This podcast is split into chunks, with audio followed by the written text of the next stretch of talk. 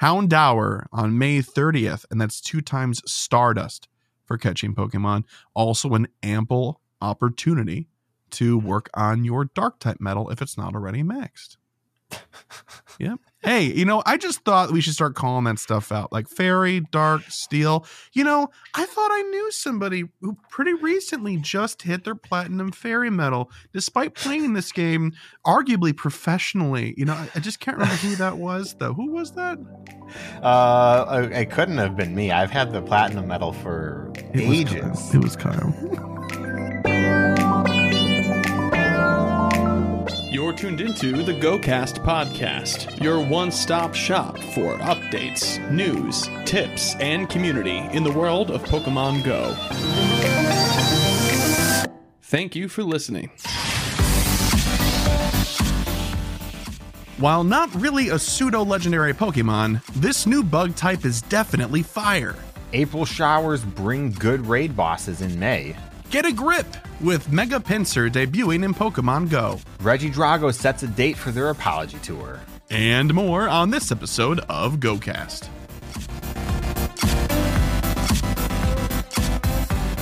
Hello and welcome to the GoCast podcast episode 234. It's April 25th. Yet another Tuesday evening and soon to be a spotlight hour we aren't participating in because we record on Tuesday evenings. I'm your host Chris and as always I'm joined by my co-host Kyle.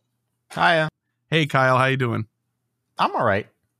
Yeah, how are you Yeah. feeling about the prospect of not catching Tangela in about 40 minutes? I'm all right. I, I have like I don't know. I have two shiny Tangela or something like that. So nice. That's okay. That's the whole that's the whole family. You're done. You're set.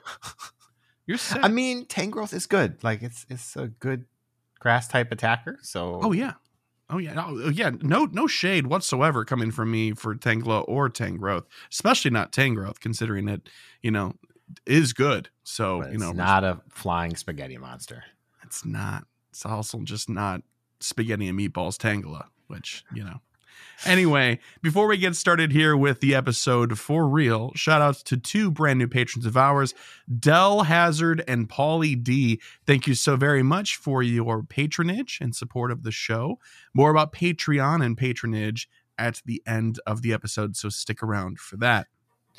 Okay, Mr. Kyle, you and I set some goals last week. Let's take a look at those. Since then, we've had the release of Bounsweet and uh, its evolutionary line, and we also had what did we have? Oh, Drillbur came out and, and Yep. eggs and stuff. That was pretty cool. So let's take a look. See here, Mr. Kyle. Did you register a Tsareena this week? I did. nice, cool. Did you hatch fifty eggaroos? I did not. Oh, what about eggs? Not eggaroos. That. I did not. oh, okay. I was wasn't sure if you were going to call me on a technicality there. Okay. How many did you end up hatching? Uh, like twenty five. Any It- luck? No. Oh man. it was very frustrating like getting off of shift from work to see that none of the distance it usually tracks has tracked Yeah. uh, adventure sync has been broken for quite some time i used to get you know 25 kilometers a week just from working and like kind of existing and going around with nothing special i get like maybe 12 or 13 now Ugh. Yeah, I wonder what's up with that. I mean, I it's not that people aren't talking about it. I see it come up in conversation more and more often. So yeah and that's gonna that's gonna factor into my comments later in the show for sure Okay. Awesome. All right. Well, then, lastly, uh, mega progress, Groudon specifically, and you did mean for the primal Groudon. yes uh yes that is definitely progressed slowly but Nice. surely Well done. Well done. Is it a shiny Groudon or is it not? no it's just regular it's a 98 it already had precipice blades because i caught it during the tour and i was like okay Nice. it's good enough Great. Then you're all set. Great. Uh, two out of three is not bad, Kyle. Way to go. Way to bring it home for another another week. For myself, I also wanted to have Tsareena registered. I'm happy to say that I have done that. Uh, one shiny, hopefully Drillbur. I did get a shiny. It wasn't Drillbur. It was stinking Wailmer. oh my gosh yep yeah that's right it's Wailmer number 55. Yes, I text Kyle. I'm like, good news. I caught my 900th shiny Wailmer. it's great. Uh, and then hatch 50 eggs. I only hatched like 41, 42 uh, by the time of this recording. So if I had had time to go out for a walk today, maybe I could have knocked it out, but just did not happen. So unfortunately, that's a no go. So we have tied this week, Kyle, for two out of three. Man, if, good thing we didn't send any more goals. Uh, either of us, I'm not sure we would have made it. Uh, but you know, hey. Um, but we've got so much to talk about in this episode, so I really don't want to dilly dally too too much. So why don't we just hop right into the news?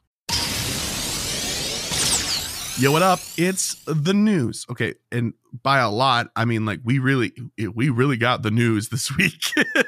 There's a lot of stuff that's that's coming out hot that just came out and and we're not even Kyle, you don't even know that I did this, but we're skipping covering an entire event that happened this week and it was Galarian um Stunfisk and regular Stunfisk research research day. I edited that into the episode while I was finishing it up before it went live because we didn't have that info at the time of recording, and then it already happened this weekend. So All I right, guess well, how many did you get? Yeah, I was about to say, like, let's talk about it really quick. I got like eight shinies, and only one of them was Galarian, but I had several other ones. So I played for about 90 minutes. So it was a really good return on time investment for me. What about yourself? Uh, I played for probably about 90 minutes as well. I got six, three of each, Nice. which is nice. I don't know. I think I probably did 40 or 50 research tasks. So I got very lucky because I've also seen people who are like, I did 65 and I got one. I'm like, Ooh, oh. yeah. Yeah. Uh, but the real winner was one of those shiny Galarian Stunfisk was a hundo. Yeah. makes it my only shundo that I've ever gotten. So, Let's go. Way to go, Kyle. Arceus the sad news- mild on you. Is I only have 67 XL candy. So I need a lot of XL candy for this guy. Time to walk, man. Time Oh, to no. walk. I gotta say though, actually, no, I'm not gonna say. I want to know your opinion first. Which shiny is better, regular or Galarian Stunfisk? Regular. Yeah, it's that tail. It's the tail. My first one was a shiny regular Stunfisk, and I was like, Okay. "Whoa! Why does it look like that?" Oh, right, this is shiny. Right? It's so good. It- That electric blue on a tail. Mm, yeah, tail's good. Tail's good. It's fantastic. But overall, the event was pretty all right. The the wild spawns were rather decent. More opportunity to catch Drillbur. Um, lots of shiny checks. Unfortunately, it didn't end up in me getting that shiny Wailmer, but we're not going to talk about that. Uh, one downside I think worth mentioning is that the tasks were very varied and Mhm. it was a little bit annoying to complete, we'll say. There was Yeah. like battle in a gym, earn three hearts with your buddy, use a supercharged effect, super effective charge attack, and then, you know, use three berries, catch five Pokemon.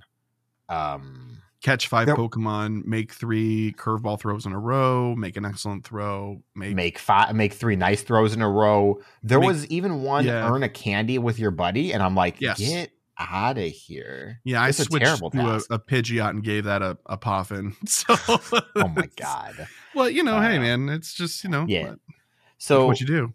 it was pretty frustrating completing some of the tasks i thought and i definitely held on to several of them for longer than i should have to try and complete three at once Yeah, it would have been nice if there was some consistency or maybe theming because use a super effective charge attack and battle in a gym are two very annoying tasks to complete in my opinion i i literally had to go to a different area because all of the gyms nearby were actually instinct and that never happens so, So, for the super effective charge attack, you can just use them against the team leaders that you can Yeah. battle anywhere at any time. But yeah, the battle in a gym one is frustrating and Yeah. Most certainly frustrating when you're a Valor player in a Valor dominated area. Or, you know, that's true of anybody that's in a dominated area of their team. You can get a little little uh hard for no good reason. Uh, just yeah. Pretty difficult. yeah so that that's all it was positive it had a an okay time i wish the weather had been nicer but you know Yeah, it was kind of a bummer. It's still pretty cold right now, but I think we're about to get a lot more rain and it might get a little bit warmer. So let's go spring. Let's go spring. cool. All right. Well, uh, I think overall, most of the time we like research events. I think while I did enjoy this event in comparison to other research events we've had, this one was better in some ways and not as great in others. But I, I think it was probably my least favorite research event we've had in recent memory. Not that it was bad, just not the best one. Mm. I'll take this over the what was it? The oh my gosh, Snubbull Day. I'll take this over that. Oh, that was the first one. Yeah. Well, it wasn't yeah. the first one we had. The first one was uh, Feebas. Oh, that's right. And then the second one that. was Clamperl, right? Clamperl. Yeah. And then Snubbull. And, and, then I don't know how the rest of them shake okay, out. But I, I will I will give you Snubbull was the worst one. Yes. I will say that. I also got a hundo from that research day. It just wasn't shiny. It's just not worth it. Just get rid of it. Why keep it? Ugh. Anyway, uh, let's keep going. Speaking of spring and you know this month in general, my goodness, we did get the May content update, which was as now is their normal thing to be shared as an infographic on their social media accounts. So we got this real beautiful, beautiful infographic for May uh, that lists and enumerates the raid bosses, some events, the raid hours, and spotlight hours. So let's just dig into it. Five star raids. Well, what's happening already is Tapu Bulu. That popped into raids on April 17th and will run through May 2nd. Then next, oh, I'm happy to say this out loud. We're getting Genesect back. Let's go. It's going to be with the shock drive, which means that its special move will be electric type and uh, that's from May 2nd to May 9th. And then on May 9th to May 24th, you're going to be seeing Tapu Fini, also shiny possible. And then last but certainly not least, although I'm sure Kyle can make an argument to the uh to the opposite, Regigigas will be in five star raids from May 24th through June uh, June 1st. Now, this is notable because Regigigas uh, has not really been available all that often. So it's very possible that this is a gap for you. Make sure you grab one while you can. And yes, the shiny is available for that one as well. Mega Raids. Mega Slowbro is currently in Mega Raids and will continue to be in Mega Raids until May 2nd. And then giving way uh, to Mega Caesar from May 2nd to May 11th. And then from May 11th to May 24th, yes, the king has arrived himself. Mega Pinsir, baby. I could I would only be more excited if it was Mega Heracross, I think. Like this is really this is big this is a big month for me. Nobody take this away from me. I'm very excited. Uh, Mega Altaria will then be following Mega Pinsir. Uh, which is a t- tough job following Mega Pinsir, I gotta say. May 24th through June 1st. Mega Altaria. So if you haven't caught your big Dragon Fairy Cloud, uh, that is a good time to do so. And all of those can be shiny, by the way. All four raid bosses, all four mega raid bosses, all of them are shiny eligible. So if you withhold your passes now, especially now, you have to pick and choose. All of them can be shiny. So roll the dice there. Let's, let's skip over events. We'll come back to them in a minute. Uh, research breakthrough is looking the same you know, obviously it's part of the season, so you have a chance to oh. to encounter Goomy, Furfrou, Gible, Snorlax, Pinsir, or Parasect. Yep. Yeah, not good. I still have the same thoughts I did before. Yep, you too. Okay. Yep. Great. Remember when we got Zapdos out of a research breakthrough? Yeah, I remember that. Remember when we were supposed to get something else and then we ended up getting Moltres again? Yeah. Instead for like two hours? this is like this is like a throwback hour. Like, you know, people that play Pokemon Go, like this that's stuff that happened like in year two. You know, and we're just like, remember when they messed up the research breakthroughs? Oh my, oh my goodness. Uh, so let's talk about raid hours. No surprises here. The first one on May 3rd is going to be Genesect with the shock drive again. Then on May 10th and 17th, it's Tapu Fini. And then on the 24th and the 31st will be Regigigas. So you'll have two chances at both the Tapu Fini and Regigigas during their period of time that they're in raids. Raid hours are, again, just so you can remember, they're on uh, Wednesdays from 6 p.m. to 7 p.m. local time. Spotlight hours, which are Tuesdays from 6 to 7 p.m. This is looking pretty good. Alolan Geodude on May 2nd with two times experience for catching Pokemon. Ponyta on May 9th for two times candy for catching Pokemon. Bellsprout on May 16th for two times candy for transferring. So that's the one to save all your transfers and tag for for a big mass transfer party. Skorupi, May 23rd, two times experience for evolving. Skorupi is a cool one to see mm-hmm. in the spotlight hour. It's a slick, shiny. It's red, looks real good. Houndour on May 30th, and that's two times Stardust for catching Pokemon. Also, an ample opportunity to work on your dark type medal if it's not already maxed.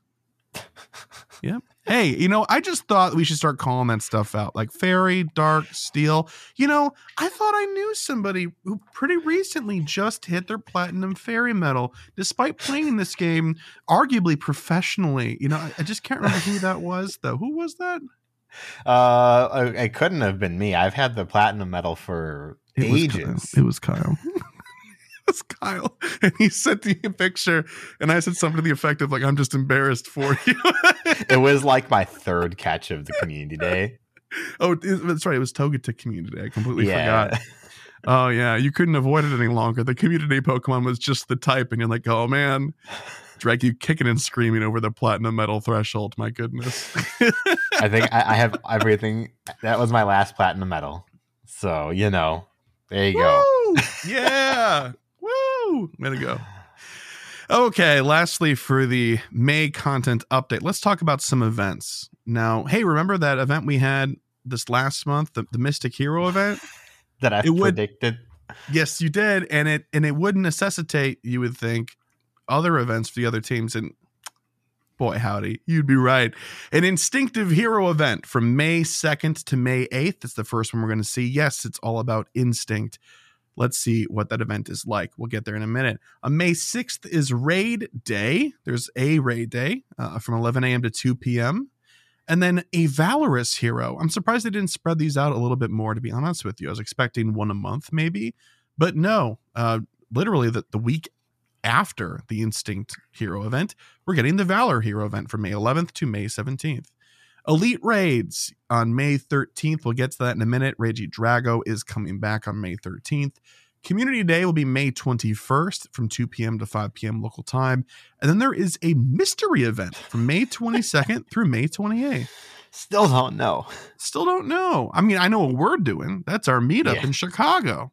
So, huh, maybe they're waiting for us to tell them the details of our meetup so that they can tell everybody else. That's what the mystery event is. Finally, the shoes on the other foot. well, I don't have high hopes because it's apparently a six day long event.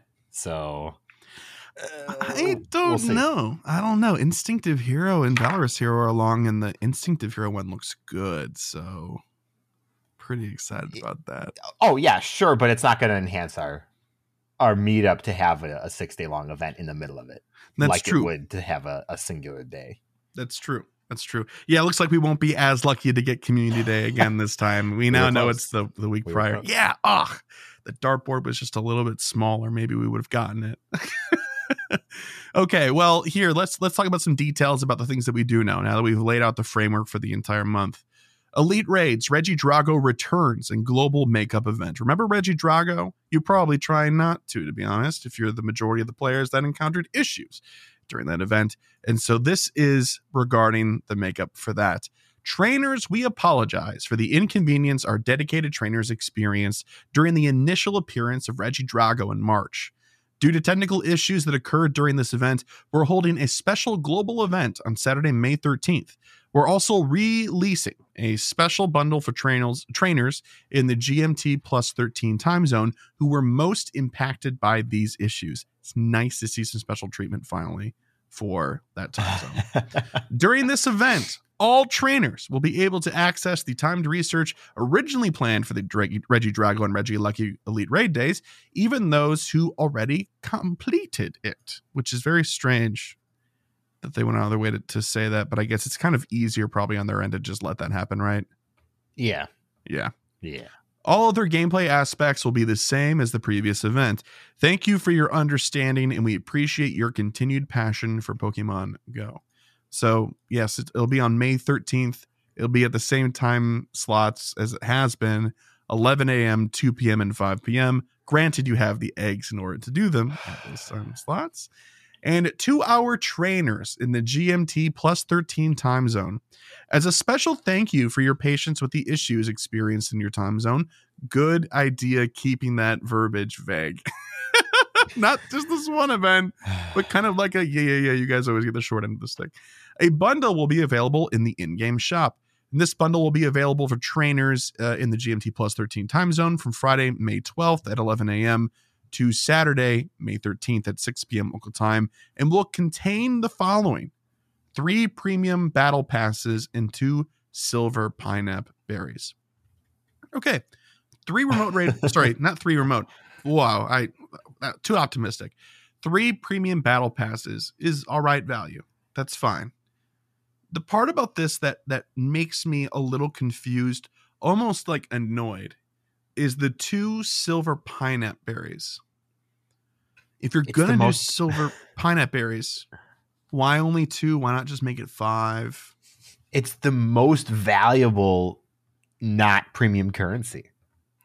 Cat, oh cat, gotta be stingy with it. I mean, I guess I guess so. Maybe on a technicality, yeah, that's that's true. I just I just don't get it. It's almost like it'd be better if there was nothing there. Or if it was uh, golden raspberries, if they gave you 10 golden raspberries to help catch the Regidrago, that would have made more sense to me.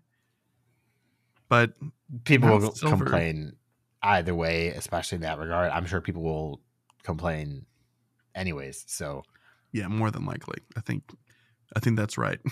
so here's hoping this one works. Yes, exactly. I was about to say that's the only thing that's really to say about this is fingers crossed, and let's hope that it works.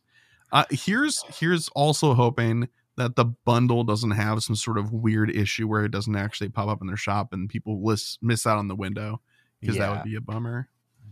But And of course, it is still the three time slots, so you can still have a bad time, as is a feature of Elite Raids. So, you yep, know. not a bug. It's a feature.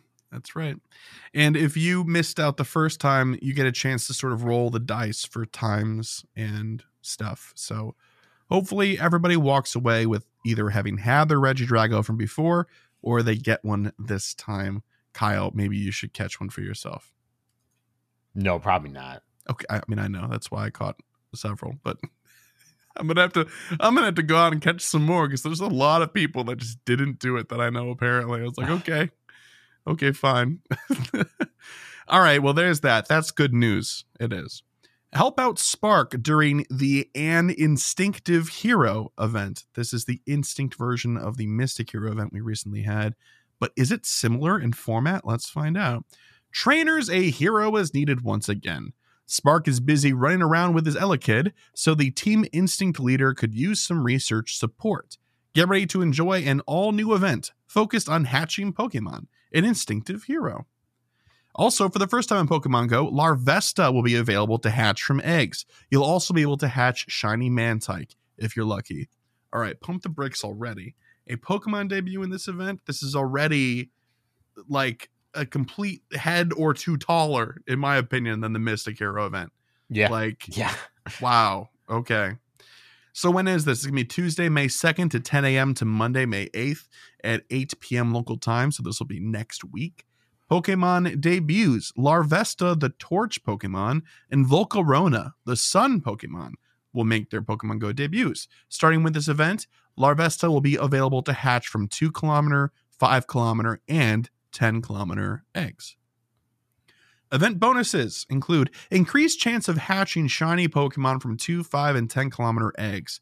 That is a new bonus, and I'm very excited about it. That's cool. Two times experience for hatching Pokemon, two times Stardust for hatching Pokemon as well. So, to my fellow egg hatchers out there, this is for us. This is for us. Eggs. The following Pokemon will hatch from two, five, and 10 kilometer eggs. It'll be Larvesta. Uh, and then seven kilometer eggs will include Mime Jr., Happiny, Mantyke, which is the new shiny, Timburr, Karrablast, Axew, Shelmet, and Goomy. All of these can be shiny with the exception of Goomy, now that Mantyke's has been released.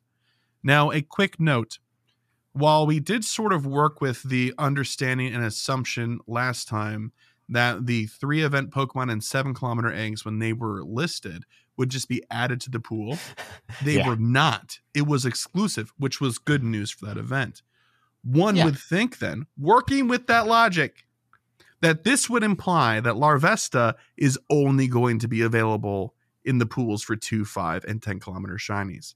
No. But this wouldn't make any sense because that shiny isn't available and it has the bonus for shiny Pokemon having a better chance in two, five, and 10 kilometer eggs. Meaning that it's going to just be added to the pool, despite being listed in the exact same way with the with same verbiage that the other one was when it was implying it was an exclusive pool limited to just those Pokemon. Am I going crazy, Kyle? Am I, am I going crazy, or is this kind of hard to follow?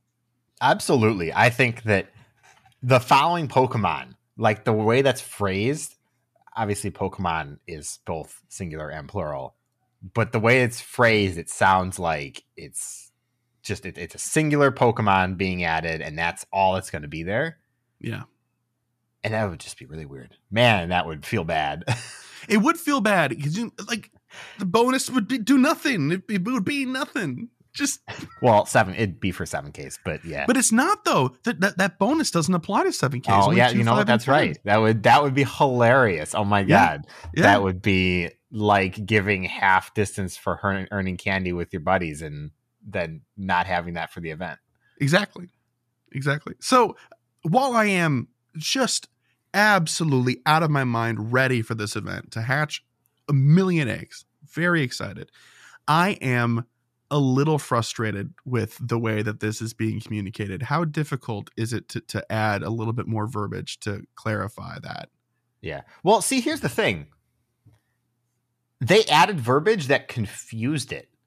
Like if if this line, the following Pokemon will hatch from two, five, 10 kilometer eggs, was mm-hmm. just it didn't exist. The line earlier would have sufficed to say that it was added to the pool. Right.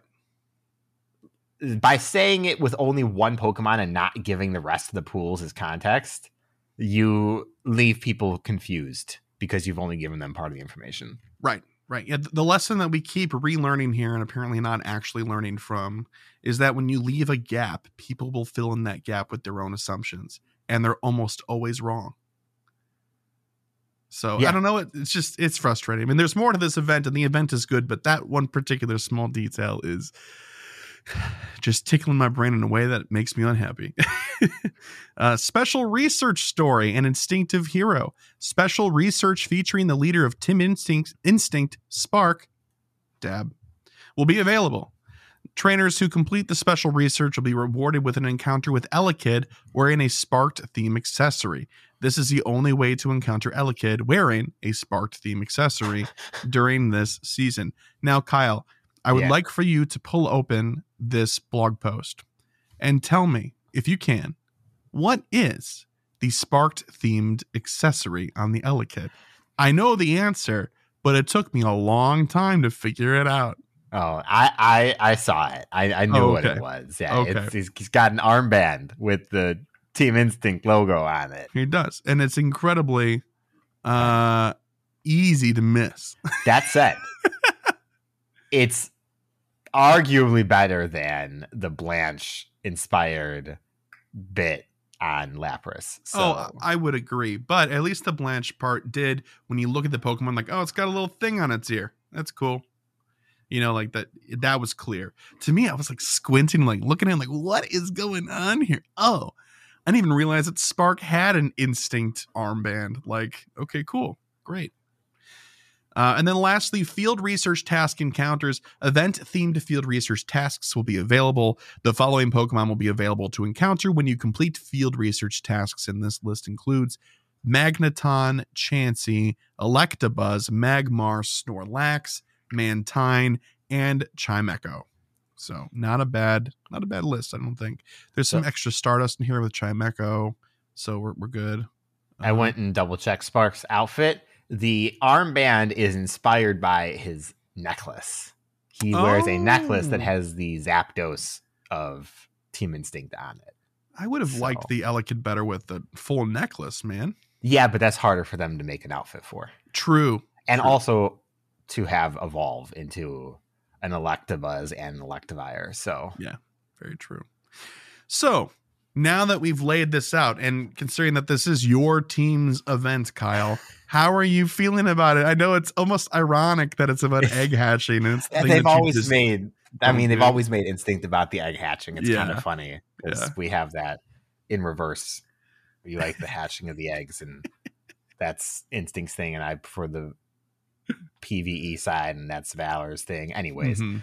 um, I mean, it is night and day different. It's very bizarre between this and Mystic, a Mystic hero. yeah, It's going to be interesting to see what a Valorous hero looks like at this point. We got nothing for Mystic. That was nothing. We got the Lapras, right? That was it. Yeah, just about. I think there was like one or two other things that were bonuses, but were large. yeah, there, there were bonuses. I'm no no denying Yeah, that. No yeah. no way. But there is a new shiny, which granted is a baby of a shiny that we already have in the game, hmm and a new Pokemon that we've kind of been like, where is it for like three years now? And they're Mhm. just putting it in this six day long event. I feel Just like like here you go. we should also kind of explain a little bit about like why that's really surprising for this Pokemon in particular. Like in the Pokemon, in the context of the Pokemon, um, just IP in general. Can you tell us a little bit about how Larvesta and Volcarona have been handled in the past? Uh, I don't, I don't know if there's something in particular you're talking about, but no, like it's just you know, it's it's- got it's great just a- stats and it- it's a highly sought after Pokemon in general, and it's one of those Pokemon where in the main series games it evolves at like level 59. So you like can't use Volcarona until you get to the Elite Four, so it's kind of obnoxious. It's similar to Noibat and Noivern in that regard. Speaking of which, I haven't looked at any information people have found online. Thousand percent, this is a 400 candy Pokemon. it is. So Can confirm. that is a big bummer. But It's actually on the blog post that they uh does it? Does it show it in a Yeah, picture or something? I didn't look at it. Yep. The- Yeah. I'm so tired of the infographics being the only way it's shared sometimes. yeah, no, that, so that it's going to be a 400, which is great. And by the way, I'm not sure if you knew that you Oh, got yeah, it right, right or if you were just kind of guessing. No, I mean it, it's just it it was a- evolves at 59. You were 100. oh no, I did I did know that. That wasn't a guess. Yeah. I actually I knew the answer for that in one. in main series game land, by the way. So go only players. Don't worry about that. But Yeah. it, it does. It, it's a big indicator for us because that's the sort of slot that like the pseudo legendary and dragon types that are late game Yeah. fall into the same thing. And so mentally, and just uh, I guess practically, people put Larvesta and uh, Volcarona in the same sort of bin. Yep. It doesn't have 600 combined base stats though, so it's not technically a pseudo legendary, Not a pseudo, yeah. just like Haxorus. But people still treat Axew as a pseudo legendary. So you know, Because they should. Let's. Be I don't know what's Haxorus's base stats. I wonder if it's the same as Volcarona. If it's five ninety nine. No, it's not. but Volcarona is 550. Yeah. And now we're going to check Haxorus is super quick. It is 540.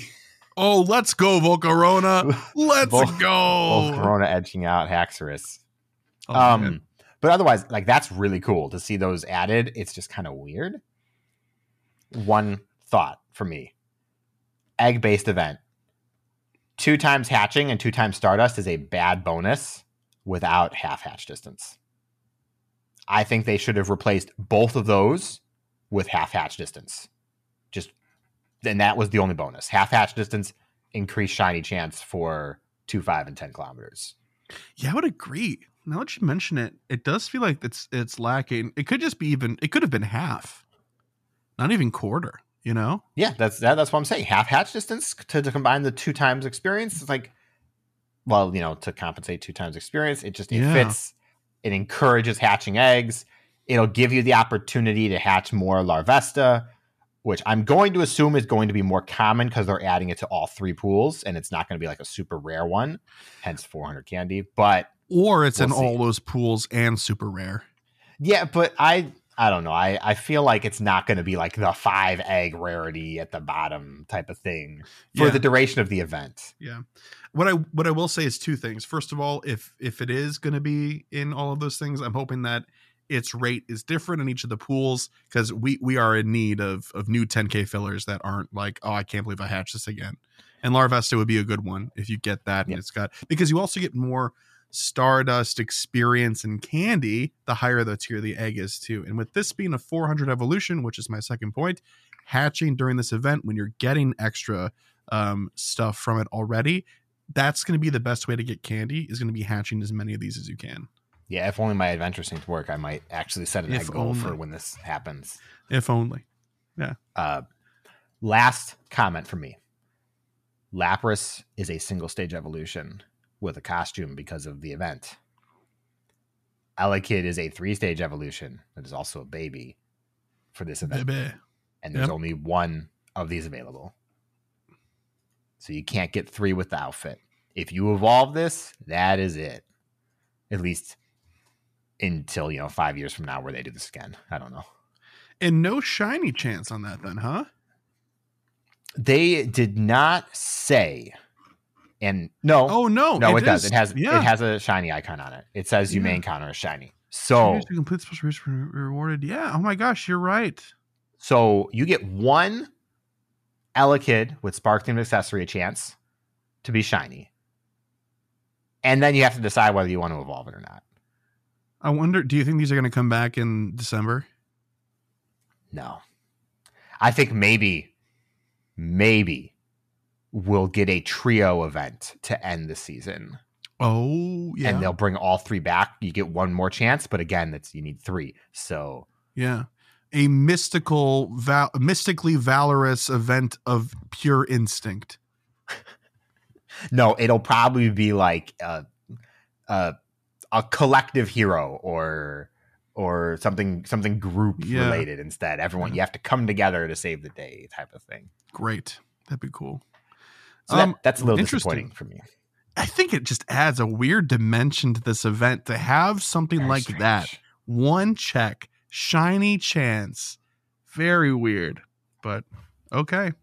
People that have a shiny uh spark accessoried Elekid are th- they're gonna that's gonna be the new value shiny to have. That's that's big value for trade right there. Yeah, it's it's going to be one of the rarest things in the entire game. Yep. These three shinies that we're going to have eventually. Obviously, we'll see the Valorous one at some point. Watch it just be a Charizard. No. Oh my god. If it was a Could you imagine? Charmander, people might lose their mind. Could you imagine? That'd be amazing. With like with uh, uh Candela's like coat on.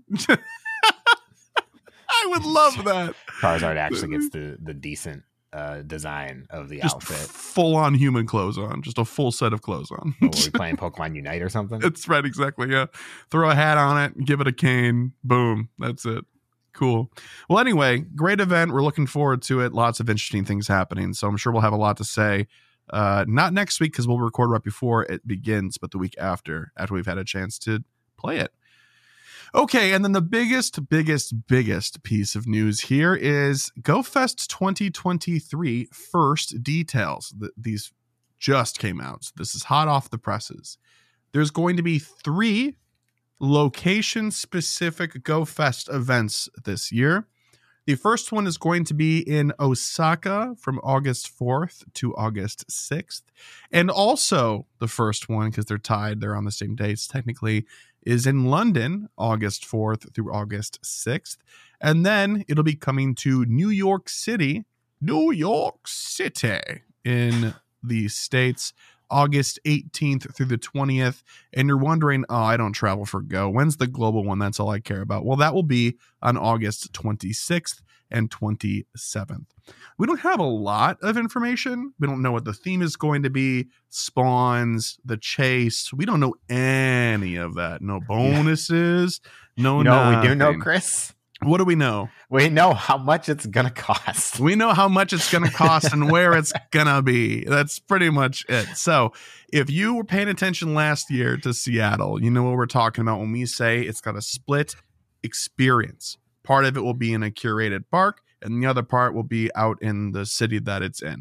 That is also true. That format is true for all three location specific Go Fest this year in Osaka, in London, and in New York City. For the Osaka one, your experience will be split between Expo 70 Commemorative Park and in Suita City in Osaka. So I, I'm not entirely sure what the setup there is. I think it's probably two cities that are uh, either close to this commemorative park or two names. I'm not entirely sure, but that's what the post says. And then in London, the split experience will be between Brockwell Park and throughout Greater London.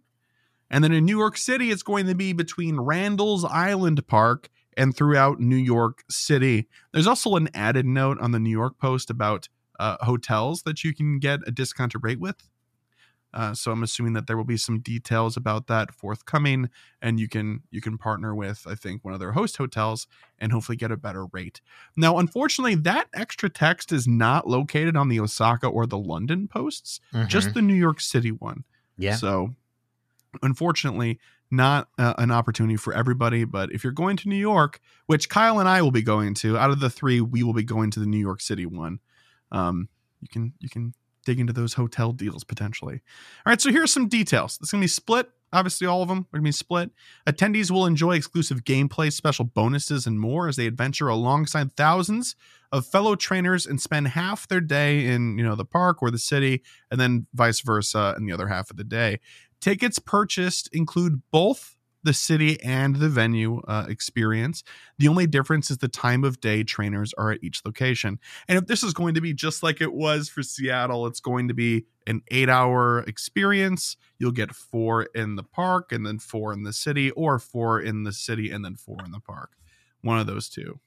So let's talk about pricing. Base ticket for the early bird until a, a time that they have not said what that time is going to be for the cutoff yet. If you're going to Osaka, it's going to be 3,000 yen. If you're going to London, it's 27 euro. And if you're in the States, it's going to be $25 uh, for New York City. And then after the early bird window has passed, it will then go up to 3,500 yen, 32 euro, or $30. There's also going to be the add ons that we've seen before. Uh, those add ons are Raid Lover and Enthusiast. And uh, both of those are 1800 yen, 16 euro, or $15. Raid Lover's got a bunch of bonuses. It has all to do with raids, obviously. Up to 18 free passes per day by spinning discs, uh, photo discs at gyms, rather. 5,000 additional XP awarded for completing raids. That's any level of raid. Uh, six additional candy for catching Pokemon and five star and mega raids. Three additional candy XL for catching Pokemon and five star and mega raids, only for trainers level 31 and up. That's just for those listening, that's what level you have to be at minimum in order to get Candy XL. That's why they say that. And bonuses will be active in Suita City and Osaka City from Friday. Oh, I'm sorry. Actually, it'll, it'll be all over, all the cities, not just those two. Bonuses will be active in the city um, from Friday, August 4th through Sunday, August 6th, or Friday, August 18th through Sunday, August 20th, depending on where you are. Uh, so if you get that, but you only have a ticket for one day, the, those bonuses will be active for your time the entire weekend while you're there, even if it's not on your ticketed day per se, right? But they won't be in the park outside of your ticketed park time. It'll be everywhere else, essentially. There's two other add-ons.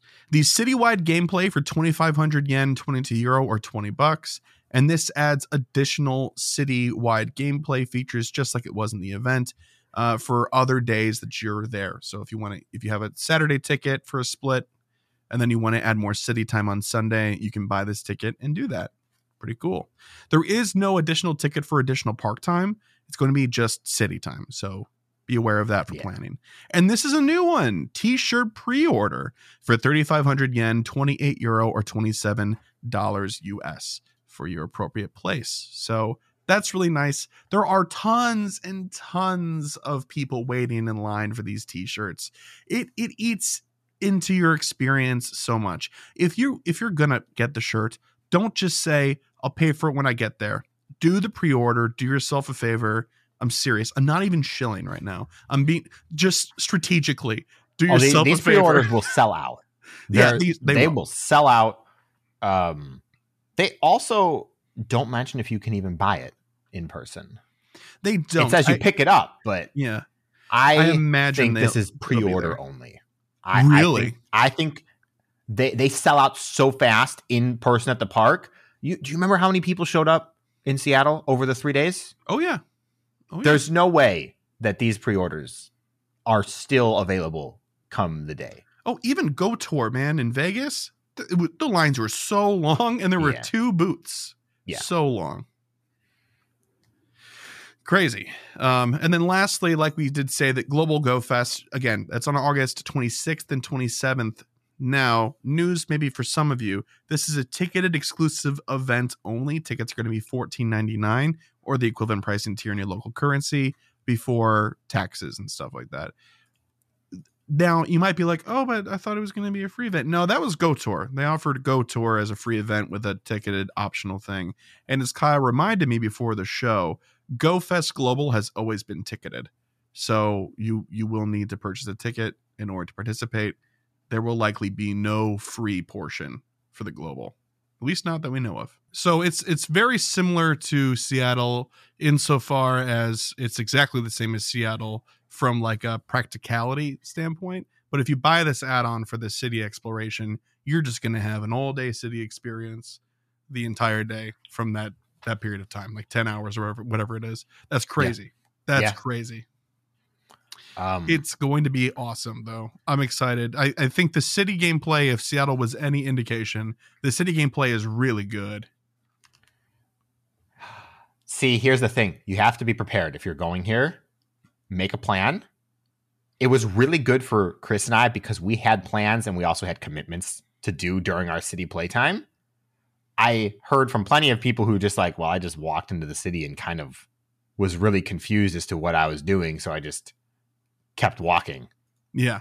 And some people enjoy that, some people don't. So you just have to be aware of that. That's all. Yep. Yeah. I mean, and- and these are these aren't all the details we're gonna of get. course, We are we gonna get we're, we're gonna get more. So y'all can uh, can plan ahead and all that good stuff. But yeah, this is just you know where it's gonna be, when, and how much it's gonna cost. So that, thankfully, we got all this information um, in just in time for us to record. So that's fantastic. So hopefully, we'll see everybody in New York City. Oh. Um, if you're not going to Osaka or London, which we are very jealous about. Yeah. uh, that said, to But drive it home, this is a seventy-five dollar ticket, by the way. if you get everything, yes. Just, yeah, just just throwing that out there. Raid lover value is insane. By the way, It is. It is insane value, but I gotta tell you, the Enthusiast was by far the best add-on, especially at Go Tour. It was. yeah. Well, okay, well, but that's see, the egg enthusiast is exceptionally good because it's going to be active throughout the whole weekend. So if you keep playing outside of your time, it's insane. But I'm once we find out the legendary Pokemon that are spawning, three additional XL candy on top of three for catching, on top of three for doing it in person, on top of one to two for your mega. You're looking at 10 XL plus a transfer potentially or trade per legendary raid. yeah, That's a lot. it is a lot. It is a That's a lot. lot. One if they're thing I- good legendaries, people will be doing a lot of those. One thing I will also say though about these add-ons is that while I am pro Enthusiast, one thing that Raid Lover has over Enthusiast is that while Raid Lover gives you raid passes, Enthusiast does not provide you any incubators. So Yep. you'll have to still purchase or stockpile incubators prior to the event in order to get the most out of it, which is an added cost. I mean, it really is. There's no if, ands, It's a or buts. significant added cost too, because they want you Yes. to add atch more because it's quarter distance and blah blah Yep, blah. and you will burn through those supers like nobody's business. Three hundred eggs That's what Chris and I did, by the way, over the course of Seattle weekend. So if you're Yeah. doing this, be aware. Be aware of what that will cost. That said, if you can and you're able to budget it, or you know, they're like, oh, maybe I'll just hatch 50 eggs and it'll still be worth it. It is a great bonus. It does it does increase your enjoyment of the event, I think, greatly. Um, but yeah, it, it can be it can be an expensive ticket with everything considered, you know. So great. Yeah. Okay. Excited. Very excited to to go to New York. Very excited to see people. It's going to be really, really great. Yeah, I've just been vibrating with excitement ever since we learned that about the New York one. So Ah, It's gonna so be- far away. It is far away, but you know, hey, that's all right. I like New York City. Kyle hasn't been there yet. I've I've had the opportunity to be there several, several, several times. Um, and all of our friends that have also been have been telling Kyle, "Oh, oh, you'll love it. Oh, you'll like it, Chicago boy. Oh, it'll be fine." yeah. okay, cool. Yep. So we'll talk more about GoFest, I'm sure, in the future because we got so many, so many more details to learn about it. So how could we not? Um, but until then, let's just move along here uh, to gear up. So this week on Gear Up, we have Should I Care About Volcarona? Well, should you? Uh, if Chris had anything to say, it would be yes. But let's find out. Uh, bug fire type is a double threat. S- sort of.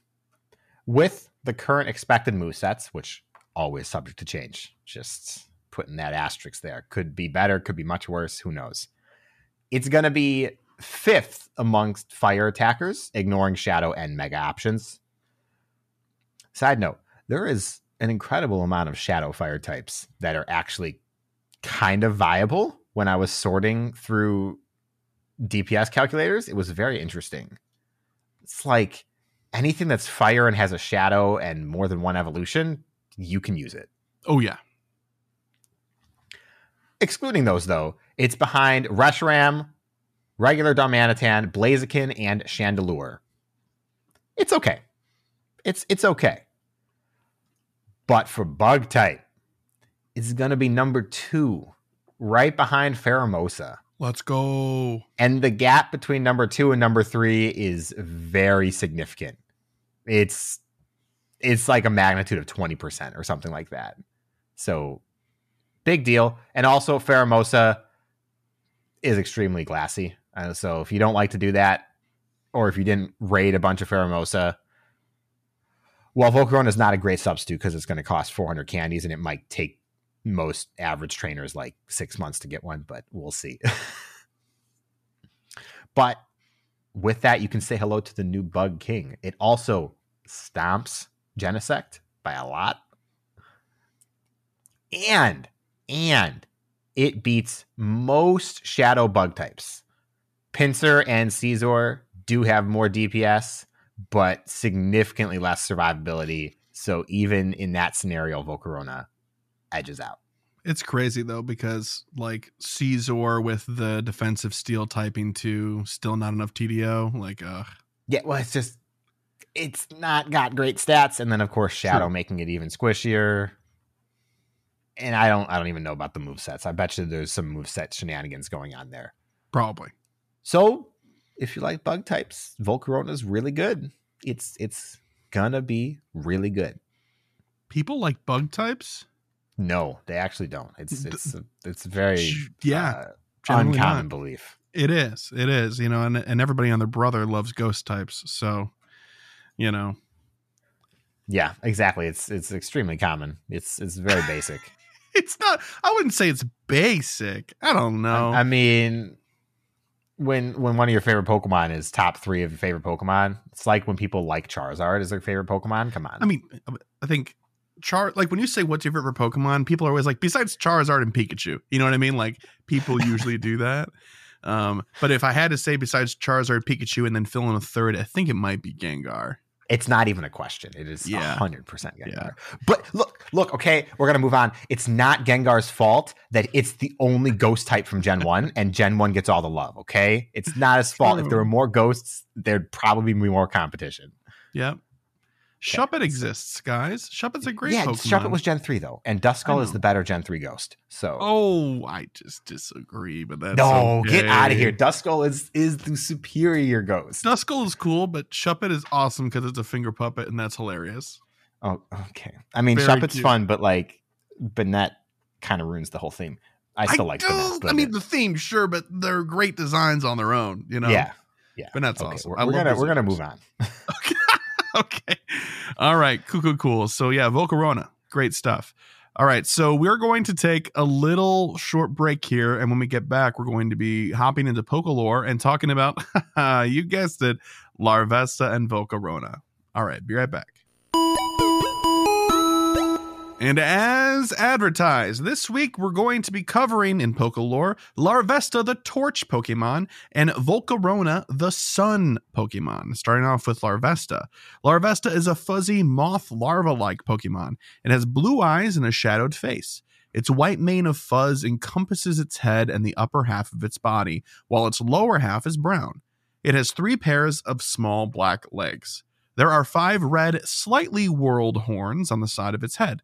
Larvesta can shoot fire from its five horns as a defensive tactic to intimidate predators or to scare prey. It has been seen using the fire that it shoots from these horns to fly. I did not know that. That's awesome. Larvesta's flames can reach up to almost 5,500 degrees Fahrenheit in temperature. The horn's flames can cut through even sheets of iron. It lives at the feet of volcanoes, though people of ancient times once believed that Larvesta nested on and fell from the sun. Some people still say that it was born from the sun. In ancient times, it was known as the larva that stole the sun and emissary of the sun. Despite this, Larvesta is considered a burden due to its causing constant forest fires. Oh, poor baby. When it evolves into Volcarona, its body becomes enveloped in flames, akin to a cocoon. I don't think it's getting a lot of rest in that cocoon. It's probably pretty quick transformation. Yeah. And then for Volcarona, Volcarona is a large moth like Pokemon with four small feet. It appears to have compound eyes that are two shades of blue, and there is a red horn like structure on each side of its face. The fuzz on its upper back is smoky white and tangled. Its abdomen is black in the center and light blue with black dots on the outside. It has six leaf like wings that are orange in color and have small black dots. Volcarona's design is just like excellent. It's so good. I I, I can't I can't say how much I love this design enough. Volcarona releases burning scales from its wings to engulf the battlefield in a sea of fire. Volcarona's flames are said to pro- provide a replacement for the sun when the atmosphere is dark with volcanic ash, and some legends claim that it hatched from a cocoon of raging flames to save people and Pokemon in freezing climates. It was feared as the rage of the sun by ancient people, and it was even worshipped as a deity of fire in some places. They even referred to it as the embodiment of the sun. Volcarona's shrine in Relic Castle remains as a testament to the respect it commanded. Despite being worshipped in cold regions, it is unpopular in hot regions due to its burning body. Yeah, that's fair enough. Volcarona is also considered dangerous due to how it scatters hot burning scales, which can rob the surrounding air of its oxygen. That's pretty harsh. Slitherwing and Iron Moth bear a resemblance to Volcarona. Slitherwing is believed to be a revived ancestor of Volcarona. Iron Moth is believed to be Volcarona's descendant, possibly a UFO being controlled by alien life for observation. Well, they're just wilding right, we're out. just we're just We're just Come on. throwing it out there this time. Well, yeah.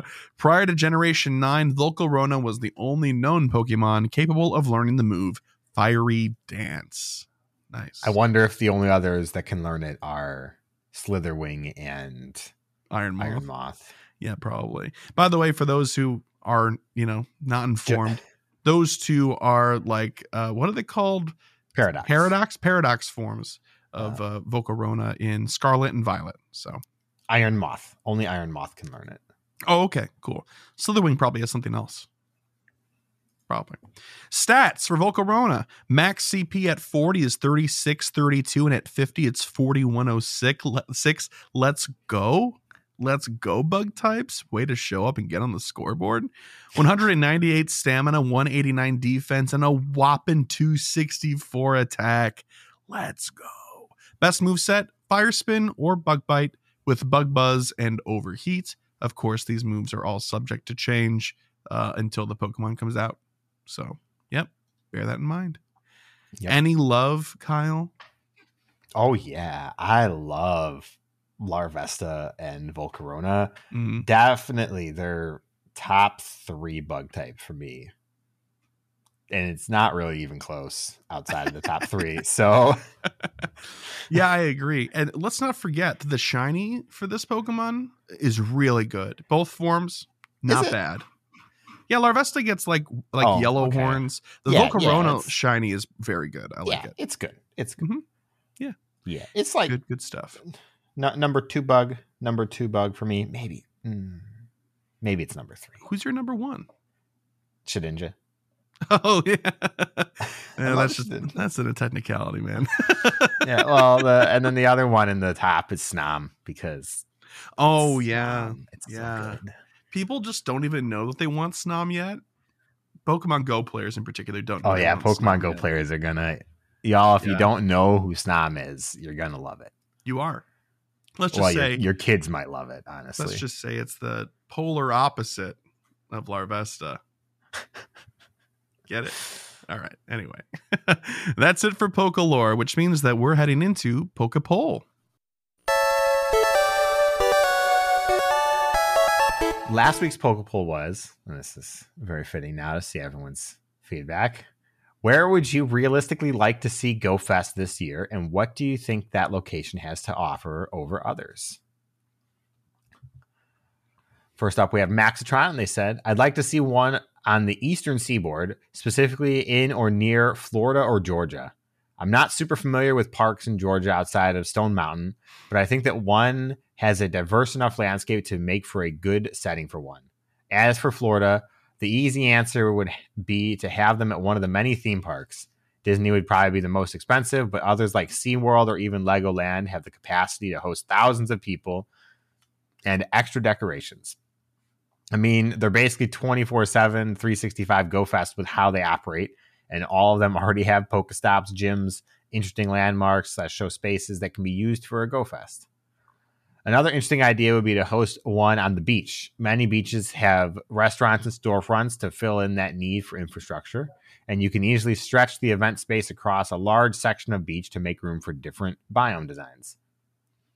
A final thought would be in some more pedestrian safe, but not necessarily park like areas. Savannah, Georgia has some spaces like that near SCAD, and St. Augustine, Florida has an area like that.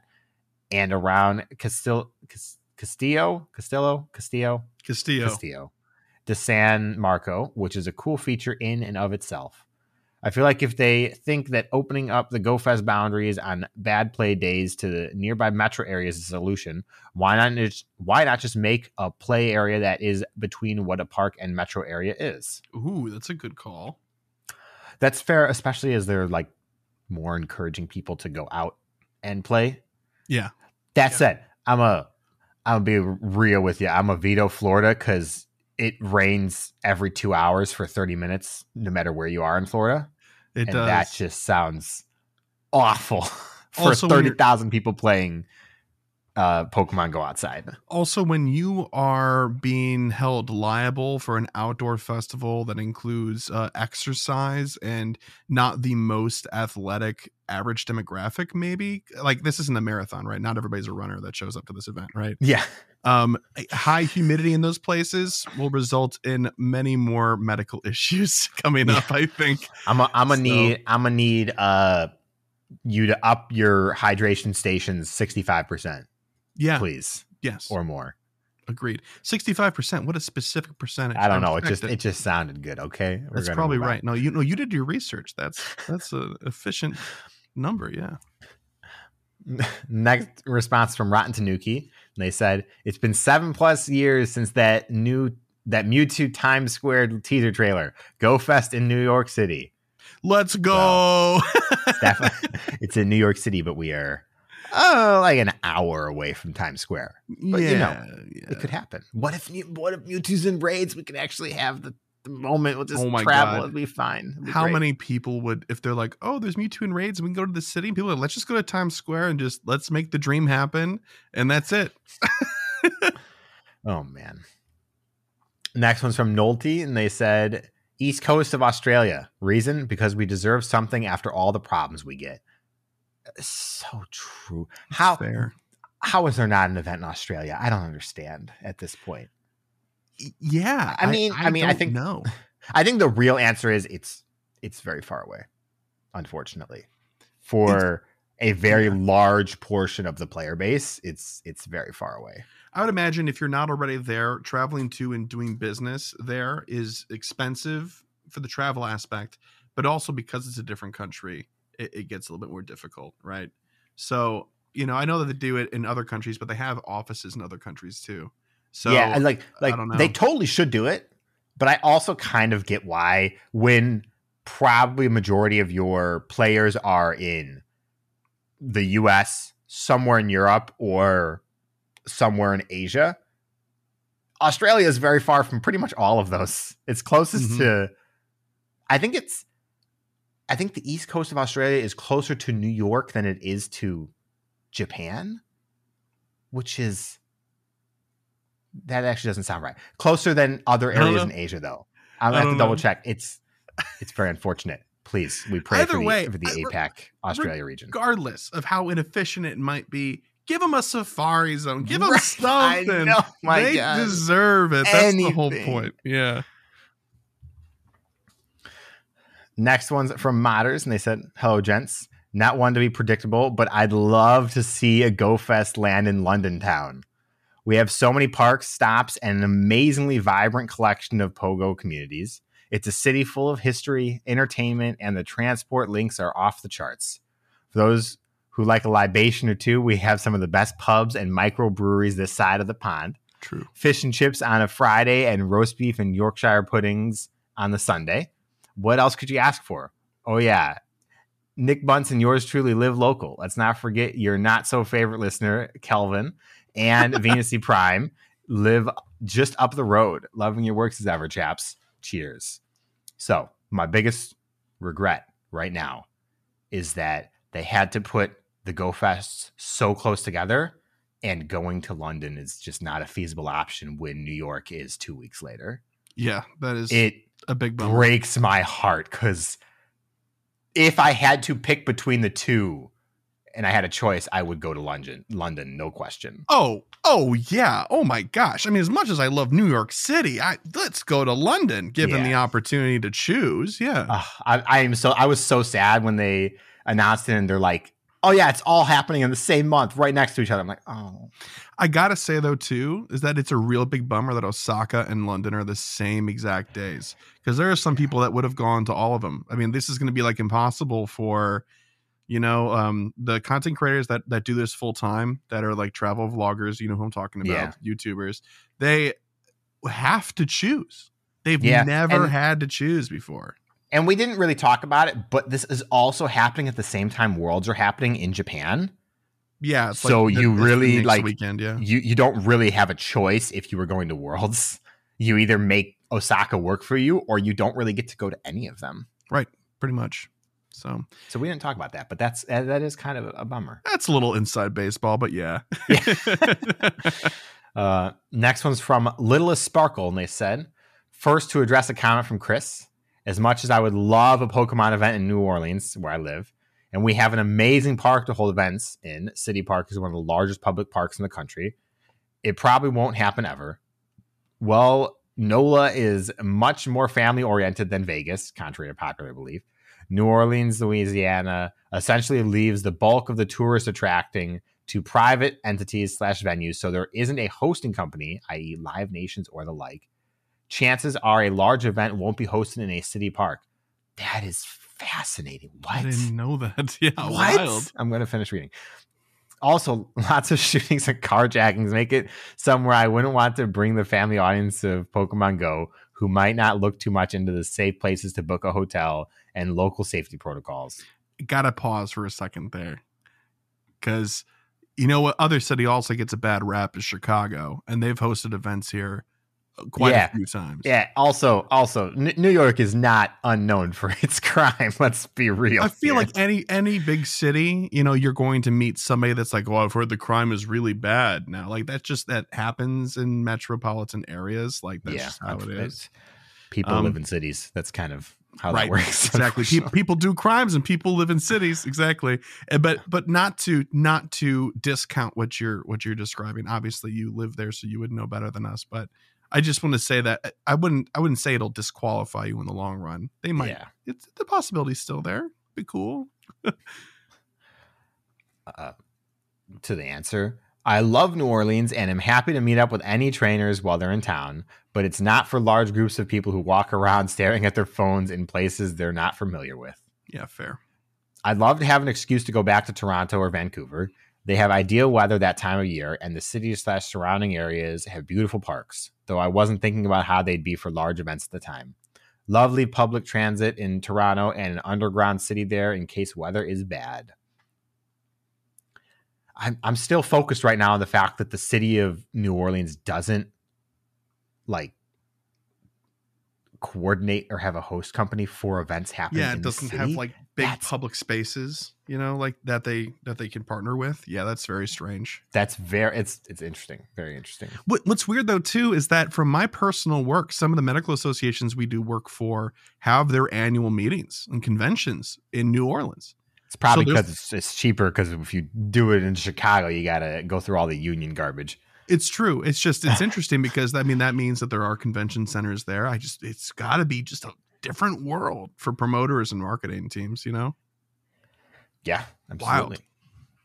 All right. Next answer is in the form of an email from Superflash 1087. They said, "Hi, actually Superflash 1087 here. Second time Ealer, second time in a row. I think GoFest should be held in Nashville because all the talent would make great things to do, and to make something great, you just need good Pokemon. Comic Con is also to be held there, so people will have already gone recently. Nashville's a it's it's a solid choice. yeah, yeah, it's, a popular it's place. solid choice. Mhm. Next one is an email from Alex, and they said, "Hi, Chris and Kyle. How are you doing? I'm doing good. We're doing all right. I would like to answer this week's Poke Poll question about where GoFest should be held and what place has to offer. I think GoFest should be held in Spain or the UK. Out of the two, I would go for Spain. The culture is amazing, and there are some beautiful parks to enjoy the event in. Remember to bring sunscreen, though. It can get quite hot there. Thank you for reading this, and sorry for the long email. Hope you have a great week. Bye. Yeah, I, I have heard Spain can get quite hot. I've also heard the same thing. We've heard from not- the same people. I think. it would not be good for for me personally. Oh, I, am- would just die. I am uh, well. Chris Chris would probably like have a heart attack from the just heat. dehydrate. And yeah. I would be a tomato outside of the first day. Yeah, yeah. You can Five. you can catch us in the in our team. We'll just we'll go hang out in the team Mystic tent so we don't offend either of our teams. Now, see, uh, see, in, in the sun in Spain, I'm gonna get a sunburn standing in the shade. That's that's me. That's me right there. it's just reflecting off of all the culture we have around us. We're not used to that in the states. You wouldn't understand. So- All right, our last email is from Elise for the response, and they said, "Hey, Chris and Kyle, I hope you guys are having a good week. I'm writing to I'm writing in to answer this week's poke poll. Where do you want GoFest to be this year? Surprisingly, my answer is not Boston, even though I live super close to the Commons, and it would be fun to have it right in my backyard. But there are too many tourists here in the summer already. I do want them to have it on the East Coast this year, as the last few events have been out west, in Vegas and Seattle but think New York City would be a much better option for this than Boston. It's somewhat central on the eastern seaboard. Central Park would be a great play space, and it would give me an excuse to visit the new Nintendo World in New York City. We need East Coast representation. Evie Girl Boston, at least. That's fair. Yeah. It's not going to be in New York. It's not going to be in Central Park, but New York City. it will be So. in New, York City. New York. Yes. New York. New York. Yeah. So uh, Central Park, you know, I also thought would have been a great place to play. But having thought about it, it is it, there are areas where it would just be probably a logistic nightmare there are some choke points in between larger areas and things like that and if our experience at uh, at lincoln park zoo is any indication all it takes is one good raid boss and people will start yelling at you so, Yeah. Yep. mhm. All right. So this week's Poke Poll is Niantic has asked you to help them improve community day events. What feature or bonus do you add to the event framework and why? All right, Chris, I'm gonna need you to go first because I've been thinking and I haven't still haven't gotten my answer since I read this like an hour ago. I've also been thinking, I think the only thing that is left out of this, right? Because um think about all the aspects of of gameplay, right? There's something for people that raid in the after event thing. There's all those raids that you could do. For the people that want to shiny hunt, they're out in the wild. That's awesome. Right. And uh, I think the only gap left is consistently doing something with eggs every single event. And I know that sometimes they utilize them to carry like the baby version, like we just saw for Togepi and stuff like that. But it'd be cool. Let's just say if there was a you know an 18th Charmander Community Day, if they also offered uh, you to hatch uh, Charmanders from special two event two kilometer eggs or five kilometer eggs, because it also gives you good chances at excellent IV spreads. And to me, that's just a gap. PVE, IV Yeah, spreads, P- but yes. PVE uh, Yes. spreads, but Yeah. you could choose to not to not target those if you are looking for a PvP spread, right? Yeah, I mean that's fair. I just wouldn't hatch eggs. It works out. So Yeah, I think it's not necessarily a, a bonus, but it kind of is a like an unspoken feature for Community Day. I think they need to consistently increase base catch rates more across the board for every single community day. yeah, I want to be moving and catching. Like that's that's part of the fun is that I get to keep going and I don't have to wait for things versus a regular play session where it will take me longer to clear out a cluster because well there are a variety of Pokemon, different catch rates and all that kind of stuff. If they could consistently have those green circles every time so that we could just keep playing the game, I would be very happy. It just would make the overall experience so much better. yeah. I would agree. I would agree. And when it calls for it, like just to be aware if the Pokemon's location needs to be changed.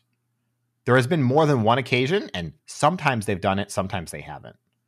So, tho- those two, they're like pseudo quality of life, pseudo actual gameplay benefit. So, When you say location, you mean in the catch screen, right? yeah, like, like how, how far away they are. Right, right. When you're catching them, right? So I guess I we're going to kind of see how Swina pans out this weekend. But in the first time, it was like we said before, it was really far away. Yeah, I I think I saw a wild swine up this Yeah, last it's, week, it's, it's closer And- now. and uh, it's it's closer, so it's not horrendous. It's still I still don't like it, but it's Yeah. it's fine. Like it's much better. My catching finger should not be sore, like it just did a bunch of weightlifting. You know. oh my god. so yeah, those are those are our answers. If you, dear listener, have an answer to this week's Poke Poll question, which was again, Niantic has asked you to help them improve community day events. What feature or bonus do you add to the event framework and why? You can answer that question we posted on Twitter at GoCast Podcast. If you're a patron of ours via Patreon and you're in our Discord, we have an entire Poke Poll Discord channel uh, just dedicated to that whole thing, so you can answer it there. If you're watching slash listening on YouTube, you can leave a comment. If you're watching slash listening on Spotify, in particular the mobile app, you can answer the question for the uh, Q and A in the community tab there on our show page. And if you'd like to send us an email, you can do that too to mail at gocastpodcast.com or send us a voicemail to 262 586 7717.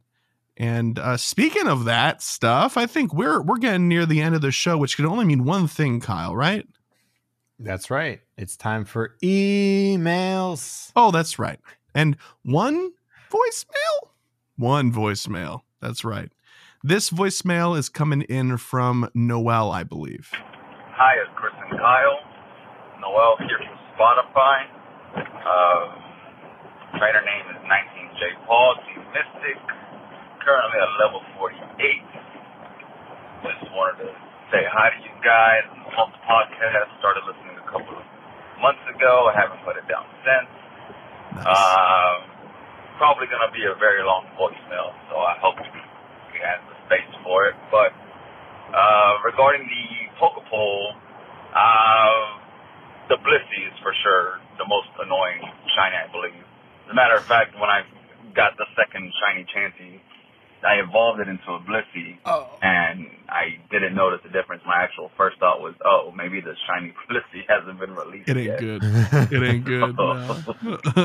yeah, it wasn't until a couple of months later I realized, oh well, no, it just looks like crap.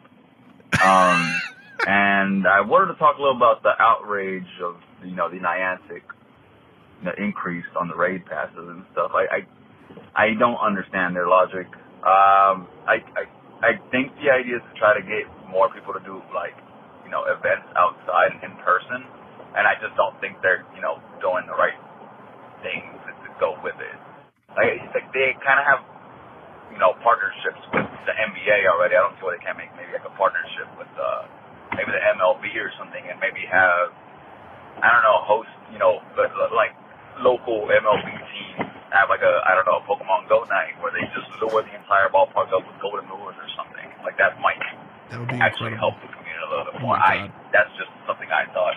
Uh, I also I don't know maybe like uh, give people you know in rural areas the ability to maybe have a you know a, a portable Pokestop maybe like for once a week or something. And yeah, I'm pretty sure different people find a way to you know gather themselves together. You know have their Pokestops that are like portable for like an hour. You just set it out there. We put a bunch of people have a whole bunch of Pokestops and stuff. That might be kind of crazy too, though, at the same time. But just different thoughts. Sorry for the long voicemail. You guys have a good one. all right. First of all, thank you very much for for calling in. I, I love that idea of the portable Pokestop, but not in the way we've talked about it before, about it being some sort of like usable item. It'd be really cool if remember the community day maps that they have where they show like Mhm. parks that people are going to be in and like where some of their events, if they're going to have people out in the field where they're going to be. I, I they they have to have some sort of aggregate data that could probably inform this. But why not create like pop up shop style things where like in rural areas, oh, this park hasn't been built up. But it doesn't matter if there's actually things that could be POIs there or not. Regardless, we're going to put five community day stops in there for the for the uh, event period that go away because we know that they can do that with relative ease. So if they could just have like a pop up shop of yes, everyone will be you know forty feet by fifty feet geofence and it'll have five stops in or something like that, you know, or you know bigger than that, hundred by hundred, let's just say. I think that would be cool. Yeah, I just I think the real takeaway is there are some fantastic ideas that can be implemented to encourage people to go out and also reward people for going out Yeah. that we're just not seeing really uh, that's that's really the takeaway. So, could do more. Could Yeah. do more. Yeah. So good points, Noel. Again, thank you very much for calling in. Um, we've got a few emails as well. And this first one is from Captain Yours Truly, who had sent us an email just after last week's episode was recorded. And so then they realized that we had recorded already and sent in a follow up. So uh, apparently, I was a week late with my story about remote raids. Thank you guys for sharing everyone's story. I'm sure it makes them feel heard, and it makes me feel better that we're all going through this together. And I agree that this update is ableist. yeah, I mean that that angle has not been really combated in any way. So, so in lieu of my early email, I want to propose a question topic. Listening to you both share your tricks on remembering what a super effective and weak to fairy and dark types was entertaining. And I want to know what everyone else's tricks are. Apologies if you've already done this in the past. I feel like new ones pop up all the time, though, and I personally could use more tricks to remember dark and poison. To get us started, there's always the old two birds, one stone adage, and can't punch a bird. I disagree. You can punch a bird. Uh, looking forward to next episode, Captain. Yours truly. It's funny you say the can't punch a bird thing because when I explain to people why I have a, a fish related phobia, um, one of my main points is that you know you're in their space and, and you're not supposed to be there, yada yada. And then people always bring the counterpoint of birds. But when you're in water, you're like moving half speed. But a bird comes at you, you can punch that bird full speed. you can. I'd like to see you try and bunch a, I, I'm just saying. Okay, if, if that bird wants to get at me, that bird's got to get within punching distance. You know, that's all I'm saying. That's all I'm so saying. So does a fish. Yes, but you can't really punch underwater. You can kind of go. Look, look. All I'm saying is Uh. people say punch sharks in the face. So That's true. That's true. Yeah, you flick them in the nose, right? That's it. No, uh, punch in the gills is apparently the, Punch in the the actual go-to. Go watch MythBusters. They do an episode on it. Okay, can you can you tell me which episode? Because there's like two thousand episodes. I, it's of probably it's probably titled "Punch a Shark" or "Shark Repellent" or something more like than that. more than likely. Yeah, Or gra- Um, grab the gills. Dark and poison. I'm assuming what they're super effective against, or do you think the trouble is what they're weak to? I think it's both. I think it's any sort of tool or saying that you can use to remember. I don't have a saying, but for dark, I I specifically remember the fighting weakness because Tyranitar cries at Machamp. hmm That specific matchup just like is burned into my brain. Bad. Don't do it. it's gonna Yeah. be a bad time. Yep. Um. Yeah. So like for poison, for me, it's always like the the ground cannot really get poisoned, which is not really true if you know anything about like groundwater and poisoning things like that and other pollutants. But yeah, like the the earth is not going to fall prey to like a poison meant to kill a person, right? So that's how I remember that. And then uh for poison against psychic and psychic being super effective against poison, it's always a, a mind over matter thing for me. And it, it works for fighting type too in the same way. My my counter argument for that is because in my brain, then psychic should be super effective against rock. Yeah, yeah, that's true. That's true. And Uh, instead, they have no relation whatsoever. Yeah. One that I also I have trouble like making a, a memory of, but I, it's only been ingrained because it's it's bitten me back too many times. Is steel is immune to poison. It's immune. Now, and I think the the logic there is because poison is supposed to represent like the the poison as in poisonous vegetables rather than like acids that burn things away. Even though there's moves like acid spray, we're not to talk about that. Uh, and steel is not organic, so it's immune to poisons in general. hmm Yeah, I always looked at looked at it as like corruption, and like steel is so sturdy that it cannot be right. Okay. and that's why it also works against fairy, in my mind. That's fair. That's that's fair. That's why why it would be against fairy. Okay. Yeah. Yeah. So, anyway, dear listener, if you also have some fun little sayings or things that help you keep type effectiveness straight in your head, it sounds like Captain yours truly would love to hear them. So please send them on in an email or a voicemail or however you'd like to. Um, the multitude of ways we explain every episode. Please go ahead and send that in. We'd love to, to see it. But thank you very much, Captain yours truly, for writing in. Next email is from Polly D, and they said, Polly D from the Pacific Northwest. Hope you are doing well. I just wanted to give you an update on an email I sent a few months ago, in which I mentioned my love for your weekly goal setting. Just a few days ago, I surpassed my goal to reach level 44 before Mother's Day. And as you can guess, since I'm writing this, I did reach my goal. On April 16th, almost a month before my goal date, I surpassed that level. It took me 65 days to grind 11 million experience. That's an average of 169,000 per day. It's pretty good. Nice. Mostly thanks to friendship bonuses and the recent XP Evolve plus XL candy event. Sorry, I can't remember the name. I accumulated nearly 2 million experience in those five to six days with the help from Lucky Eggs. Plus, I removed over 600 evolved Pokemon that were clogging up my Pokemon storage. My new goal is to finish level 44 before the end of July. 13 million experience in 106 days. With 100 grunts and 50 team leaders to battle, it is a Ooh. challenge. Your goal by the end of July, you might get the experience before you do those rocket. True. True. I'm glad to take it on. As requested, I would like to give you my experience with 2K egg hatching during Togetic Community Day. I hatched about 60 eggs, with most of them being Togepies and six being shiny. Good. We were robbed. Good luck. We were robbed. What? Wow. Holy cow. As for remote raids, my opinion is just reasonably lower the price and the limit doesn't matter to me. But I reviewed how much I spent on Pokemon Go last year, and I've decided instead of the $200 I spent, I will only spend about $20 this year, primarily on community day tickets and maybe a few eight packs of lucky eggs. Sorry for the extra long email. You guys rock. Paulie D from the Pacific Northwest. All right. That's I mean those those are worthy goals. Good obtainable but grinding goals to have. Absolutely. I wish that I could say I only spent 200 last year on Go. I can say I haven't spent that much this year on Go. Oh, sure, sure. No, but but but last year, no, no, no way. I think uh I think Axu got more out of you than that total over the Was year. that last year or That was, last that year? That was last year. 21? Mm-mm, mm-mm. It's 2022 because we were we were back at it, right? And we were in the city. So Yeah, you're right. Yeah, Mhm. actually, you did get more out of me than that. total. Oh, no. Actually, was just passing around the offering plate. And people were just Oh, like, "Here's no. two hundred dollars." Ugh, never again.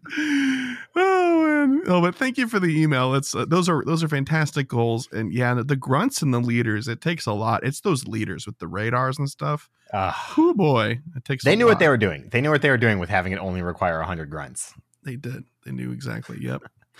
Anyway, uh, this next email is from Del Hazard, and they said, "Hello, Chris and Kyle. Del Hazard here. I'm one of those listeners that started from episode one and have been trying to catch up. You're probably cringing right now, but it's honestly been so great to listen to you all. We are cringing. Yes, we are. Last year, your podcast was recommended to me by fellow Patreon member Modders, who I met through Pokemon Go. Let's go, Modders. I don't think he knows that I've been listening, so hi, Modders. What's up? Ah. it always puts a smile on my face hearing his emails being read out. I had originally planned on waiting to join the Patreon and emailing in until I had caught up to the current episode. However, I've just reached episode 208 where you mentioned your fitness channel in the Discord, which intrigued me, so here I am. oh my. Uh-huh. 208. Although I played Pokemon Go in 2016 when the rest of the world did, I ended up putting the game down after a few months and opening it once or twice a year to see how the game was progressing, since I enjoy the Pokemon franchise outside of Go. In September 2021, however, I became unwell and unable to leave the house. I decided to open up the game and discover that I had a home gym, and shortly after, that's awesome, I learned that remote raiding was a thing. Typing that makes me sad considering current events. Oof. Over the next three months, I became heavily invested in the game, and once I could safely explore outside again, I got catching. Eventually, I became aware of a UK content creator, Pogo Milo UK. Yeah, that's right, Incense Boys, shout out. And ventured out to my first Community Day meetup, Stufful Community Day, and had the best time. I was hooked on the game from that moment, and the game and community around it uh, have done wonders for my mental and physical health. I was drawn to your podcast by your weekly uh, by your weekly goal section, which brings me back to fitness. I wanted to share an idea with anyone interested. In 2022, I was using shiny Pokemon as a fitness tracker in game. Basically, on any day I caught a shiny, I would nickname that Pokemon as my weight for that day. It was a pretty cool incentive and way to visually see progress. I've been slacking a bit this year and need to get back on track. So, look forward to joining the Discord fun and, of course, actually catching up on the episodes. Also, hello, Fish and DeFi. While I don't PvP much, I still enjoy listening. Uh, also, also, Chris, I traveled to Vegas for the Hoenn tour with Milo and Ian and was deeply upset that I didn't get to meet you there. Love the podcast, and I'm genuinely sorry for the long email. Dell Hazard, aka Dwayne. Okay, well, I I feel really bad because I definitely uh, popped in and said hello to the incensed boys for like maybe two minutes, uh, but they were filming something, and so I kind of skedaddled. Um, I'm sorry. I, I'm hoping that maybe we get to meet at, at GoFest. Hopefully, you'll come out to GoFest this year. That'd be cool. Although you're gonna have one much more local than New York, so uh, maybe not. But I, Yeah, I pro- hope so. probably not. Probably not. I hope so. Yeah. Here's the, here's the thing. Next time, if we're at the same event and, and you think that I'm not going to swing by, just just tag me or or try to embarrass me on social media or something. That'll work. Yeah, Chris is always on Twitter. You know. It's true. I, I do love Twitter. So thank you very much for the email, though, Dell. And I hope that uh, we both get to meet you at an upcoming event. That'd be so cool. Thanks again. All right. For the last email, it's from Nessie Call. I hope I said that right. I I think think I it's said it right. I think it's what we Nessical, but it's it's called okay. Ness. I don't know. I don't No, know. I think Cal would be with one L. Let me know. I think I was right. Chris thinks he was right. I'm I'm really not married to this answer. This is not a competition. Maybe it is. All right. Email goes Hi, Chris and Kyle. I'd given up hope on catching the recently released Shiny Drilbur since going free to play after Niantic's recent nerfs on remote raiding. So, with my one trusted incubator, I hatched as much as I could so far. But on my way to work this morning, I decided to pop an incense while on the bus. Couple catches later, boom, my first Shiny Drilbur. Let's just say I arrived to my job three Shiny Drilburs richer Whoa. and a shiny Seel decided to join the fun. Not a bad Monday morning. You got three shiny Drilbur and a shiny eel on one bus ride, That's pretty maybe crazy. a train. I don't know. They don't say, but that's crazy. Give me The one. shiny Seel is really good too. I love shiny Seel. Yeah, it's great. Yeah. Best regards, Nessical. Uh, I'm Yeah, very that's- jealous that's of the great. I drill jealous. burst. I am Yeah. oh man. Oh man. well, anyway, thank you for the email and congratulations, I guess. no, that's awesome. We're just again very jealous. But uh, if you, dear listener, have an email that you'd like to send in, just like these fine folks did, you can by sending it to mail at gocastpodcast.com. If you'd like to send a voicemail, you can also do that by sending it to, or sorry, rather calling 262 586 7717. You can also email us a voice recording if you'd like, or send it Discord, whatever you'd like. That works too. Uh, if you'd like to follow us on social media, you can find us on Twitter at GoCast Podcast. You can find out all things GoCast Podcast at our website. That's www.gocastpodcast.com. And if you'd like to help support the show monetarily, you can do so at pretty much any monetary value you would like at patreon.com. That's forward, uh, sorry, that's spelled P A T R E O N dot com forward slash GoCast Podcast. And speaking of patrons, shout out to our elite trainer tier patrons. Thank you to Bo, Daniel, Lori, Michael, Ozzy, Ted, Tish, Marvin, Mimi, Sforcisuin, Ryan, Thayer, Jason, Justin, Charles, Motters, Lee, William, Brandon, Ethan, Stephen, Nick, Kevin, Kelvin, our favorite listener, Drew 2, Camo, and The Ugly Rock. Thank you so much for your uh, just generous support and for helping us keep the digital lights on. We, we thank you very, very much. Okay, Mr. Kyle, we've got one last thing to do. Oh, I completely forgot. Please leave a review. Just right. Please do. If you want to help support the show, that'd be awesome. On pretty much anywhere that you can. Please, please, please. We would love you for it. Uh, and yeah, thank you in advance. Okay, we got to set some goals, Kyle. That's what I was trying to say. Yep. Yep. All right. So, what are you looking to accomplish this week, which includes Swine Up Community Day Classic? All right. I'm going to continue my mega progress. I'm slowly but surely getting there one day. Uh, 296 XL Swinub candy. That's my goal. Nothing Ooh. too spectacular, but we're going to see what happens. And 500k Stardust. Okay, it's all pretty reasonable. Uh, for myself, 30 shiny Swinub. I'd like to have 30 watermelons uh, caught that day. 500,000 Stardust as well. And then this is a weird one for me, but I, it needs to be done. I'd like to knock down my Pokemon in my storage to 5,000 Pokemon in storage instead of like the six that I'm at right now or something like that. You're It's- poor. it's Wait, is that before or after Community Day?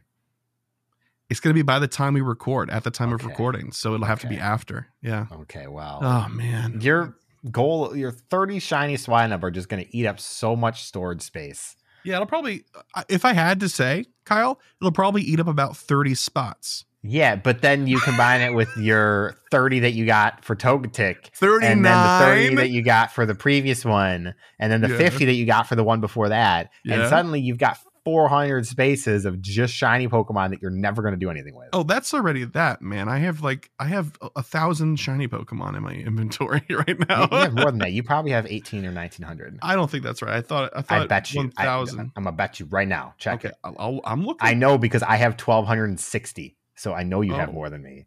oh no, I was so, I was so wrong. Two thousand two hundred and seventy-seven. Okay, see, I I know, I know. So Chris's a majority of his inventory right now is oh okay, a slight mi- minority it's of a his third. It's a third. is is shinies. I'm uh, That's that's it. With that, we're gonna leave you. Thank you very much. Chris needs to actually go devour some shinies. Yeah, it's true. okay, anyway, thank you very much for listening, dear listener, all the way through. And we'll catch you next week for episode 235. Uh, shiny vibes and good luck this weekend for Swinub Community Day. Bye bye. Bye.